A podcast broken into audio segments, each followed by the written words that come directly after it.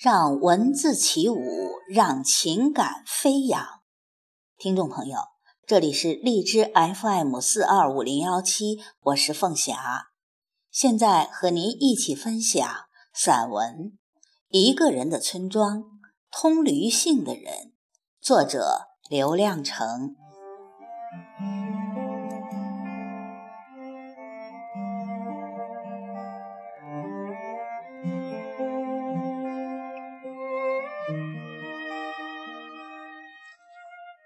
我四处找我的驴，这畜生正当用的时候就不见了。驴圈里是空空的。我查了查行踪，门前土路上一行梅花篆的题印是驴留给我的条。往前走，有几粒墨黑的鲜驴粪蛋，算是年月日和签名吧。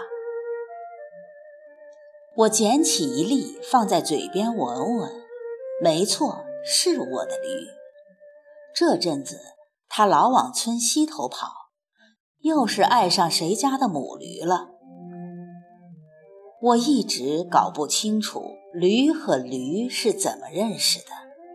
它们无名无姓，相貌也差不多，唯一好分辨的也就是公母，往裆里看一眼。便了然。正是人播种的大忙季节，也是驴发情的关键时刻。两件绝顶重要的事对在一起：人用驴时，驴也正忙着自己的事。这事儿比拉车犁地还累驴。土地每年只许人播种一次。错过这个时节，种啥都白种。母驴也在一年中只让公驴沾一次身，发情期一过，公驴再纠缠都是瞎骚情。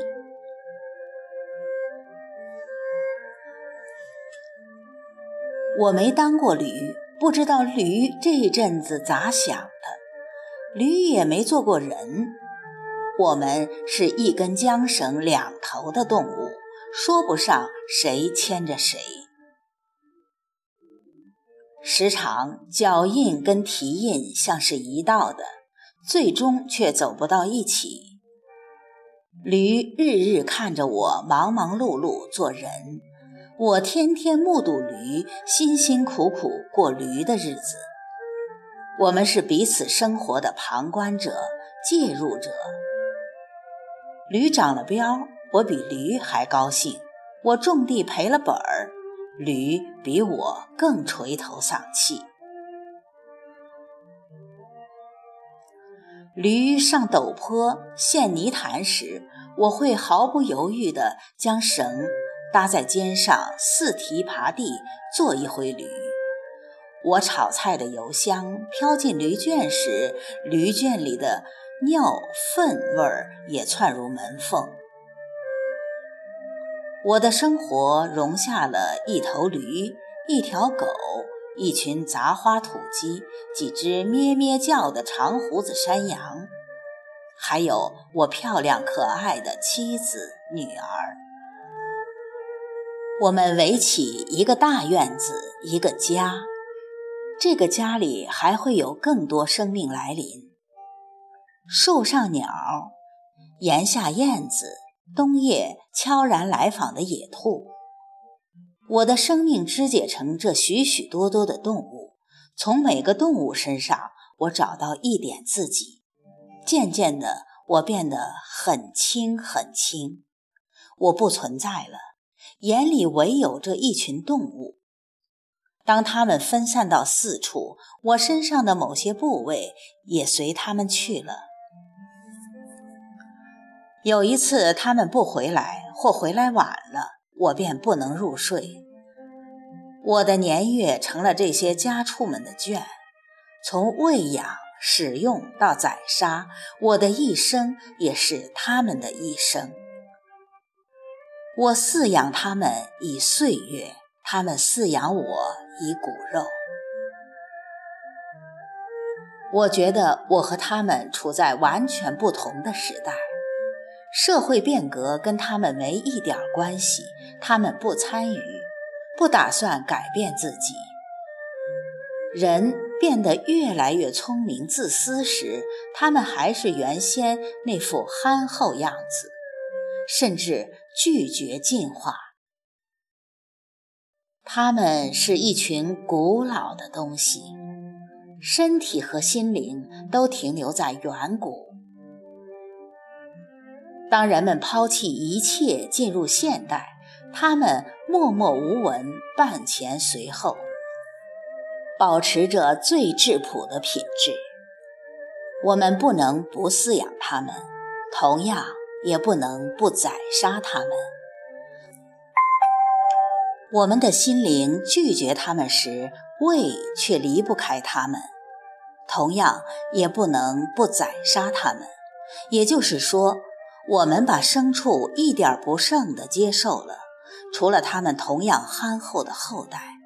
我们没给牲畜留下什么，牲畜却为我们留下过冬的肉，以后好多好多年都穿不破的皮衣，还有那些永远说不清道不明白的思绪。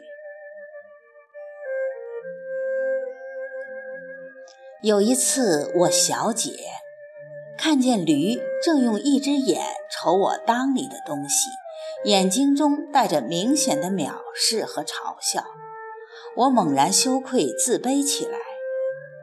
我在站满男人的浴池洗澡时，在脱光排成一队接受医生体检时，在七八个男生的大宿舍以阳巨大排老大、老二、老三时，甚至在其他有关的任何场合都没自卑过。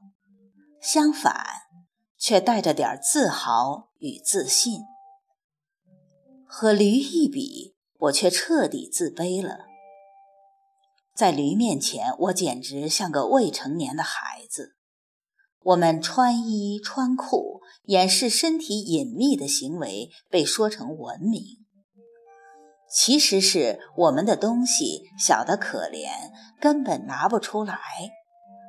身旁一头驴就把我比翻了，瞧他活得多洒脱，一丝不挂。人穿衣乃遮羞遮丑，驴无丑可遮，它的每个部位都是最优秀的。它没有阴部，它精美的不用穿鞋套鞋袜的蹄子。浑圆的脊背和酒担子，尤其两腿间粗大结实、伸缩自如的那一节子，黑而不脏，放荡却不下流。自身比不了驴，只好在身外下功夫。我们把房子装饰得华丽堂皇，床铺得柔软又温暖。但这并不比驴睡在一地乱草上舒服。咋穿戴打扮，我们也不如驴那身皮自然美丽，货真价实。驴沉默寡言，偶尔一叫却惊天地泣鬼神。我的声音中偏偏缺少亢奋的驴鸣。这使我多年来一直默默无闻。常想，驴若识字，我的诗歌呀、散文呀，就用不着往报刊上寄了。写好后交给驴，让它用激昂的、大过任何一架高音喇叭的鸣叫向世界宣读，那该有多轰动！我一生都在做一件无声的事，无声的写作，无声的发表。我从不读出我的语言，读者也不会。那是一种更加无声的哑语。我的写作生涯因此变得异常寂静和不真实，仿佛一段黑白梦境。我渴望我的声音中有朝一日爆炸出驴鸣，哪怕以沉默十年为代价，换得一两句高亢鸣叫，我也乐意。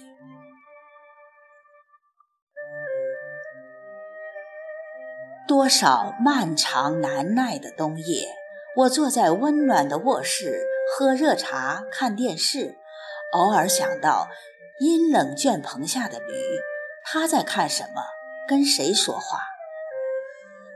总觉得这鬼东西在一个又一个冷寂的长夜，双目微闭，冥想着一件又一件大事，想得异常深远透彻，超越了任何一门哲学、玄学、政治、经济学。天亮后。我牵着他拉车干活时，并不知道牵着的是一位智者圣者。他悟透几千年的人世沧桑，却心甘情愿被我们这些活了今日不晓明天的庸人牵着使唤。幸亏我们不知道这些，知道了又能怎样呢？难道我们会因此把驴请进家，自己心甘情愿去做驴，拉车住阴冷驴圈？我是通驴性的人，而且我认为，一个人只有通了驴性，方能一通百通，更通晓人性。不妨站在驴一边想想人，再回头站在人一边想想驴。两回事隔在一块儿，想久了就变成一回事。驴的事也成了人的事，人的事也成了驴的事。实际上，生活的处境常把人畜搅得难分彼此。每当驴发情的喜庆日子，我宁可自己多受点累，也绝不让我的驴筋疲力尽。在母驴面前丢我的人，村里人议论张家的驴没本事，连最矮的母驴都爬不上去，只配爬猪。说李家的驴举而不坚，坚而不久，早泄，把精射在看热闹人脸上。还说王家的驴是瞎孙，鸡巴上不长眼睛。我绝不许刘家的驴落此。略名。每当别人夸我的驴时，我都像自己受了夸一般窃喜无比。我把省吃的精粮拌给驴吃，我生怕它没精神。我和妻子荒睡几个晚上不要紧，人一年四季都在发情，不在乎一夜半宿。驴可干的是面子上的事。驴是代表我当着全村男人女人的面耀武扬雄。驴不行，村里人会说这家男人不行。在村里，啥弄不好都会怪男人的。地不出苗是男人没本事，瓜不结果是男人功夫不到，连母羊不下羔都轮不到公羊负责。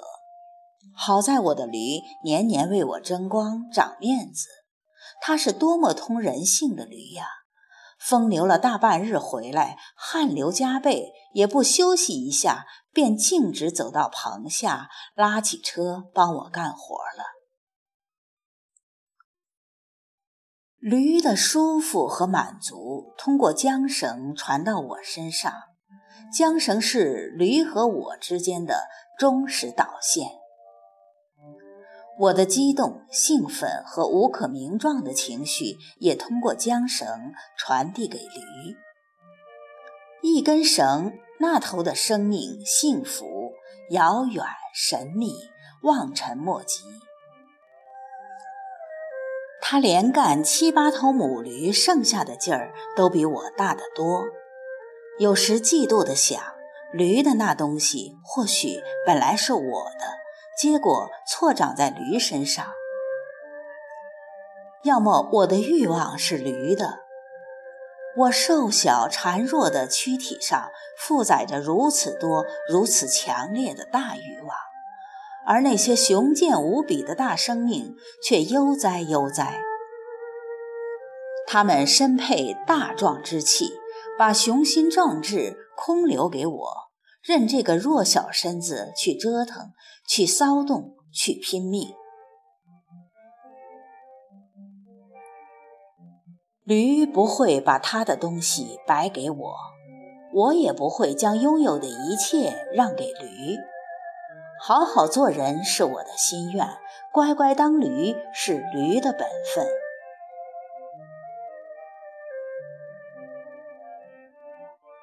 无论乖好与否，在我卑微的一生中，都免不了驴一般被人使唤，放弃自己想做的事。想住的房子，想爱的人，乃至想说的话，一旦鞭子握在别人手里，我会首先想到驴，宁肯爬着往前走，绝不跪着求生存，把低贱卑微的一生活得一样自在、风流且亢奋。而且并不因此压低嗓门、低声下气，用激扬的鸣叫压过沸沸人声。必要时还要学一点儿拉着不走、打着后退的倔强劲儿。驴也好，人也好，永远都需要一种无畏的反抗精神。驴对人的反抗恰恰是看不见的，它不逃跑，不怒不笑，你看不出它在什么地方反抗了你，抵制了你，伤害了你。对驴来说，你的一生无胜利可言，当然也不存在遗憾。你活得不如人时，看看身边的驴，也就好过多了。驴平衡了你的生活，驴是一个不轻不重的砝码。你若认为活得还不如驴时，驴也就没办法了。驴不跟你比，跟驴比时，你是把驴当成别人，或者把自己当成驴。驴成了你和世界间的一个可靠系数，一个参照物。你从驴背上看世界时，世界正从驴胯下看你。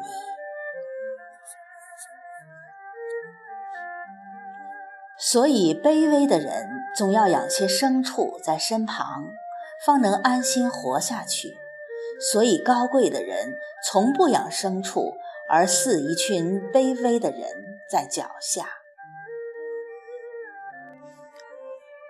世界对于任何一个人都是强大的，对驴则不然。驴不承认世界，它只相信驴圈。驴通过人和世界有了点关系，人又通过另外的人和世界相处。谁都不敢独自直面世界，但驴敢。驴的鸣叫是对世界的强烈警告。我找了一下午的驴回来，驴正站在院子里，那神情好像他等了我一下午。驴瞪了我一眼，我瞪了驴一眼。天猛然间黑了，夜色填满我和驴之间的无形距离，驴更加黑了。我转身进屋时。驴也回身进了驴圈。我奇怪，我们竟没有在这个时候走错。夜再黑，夜空是晴朗的。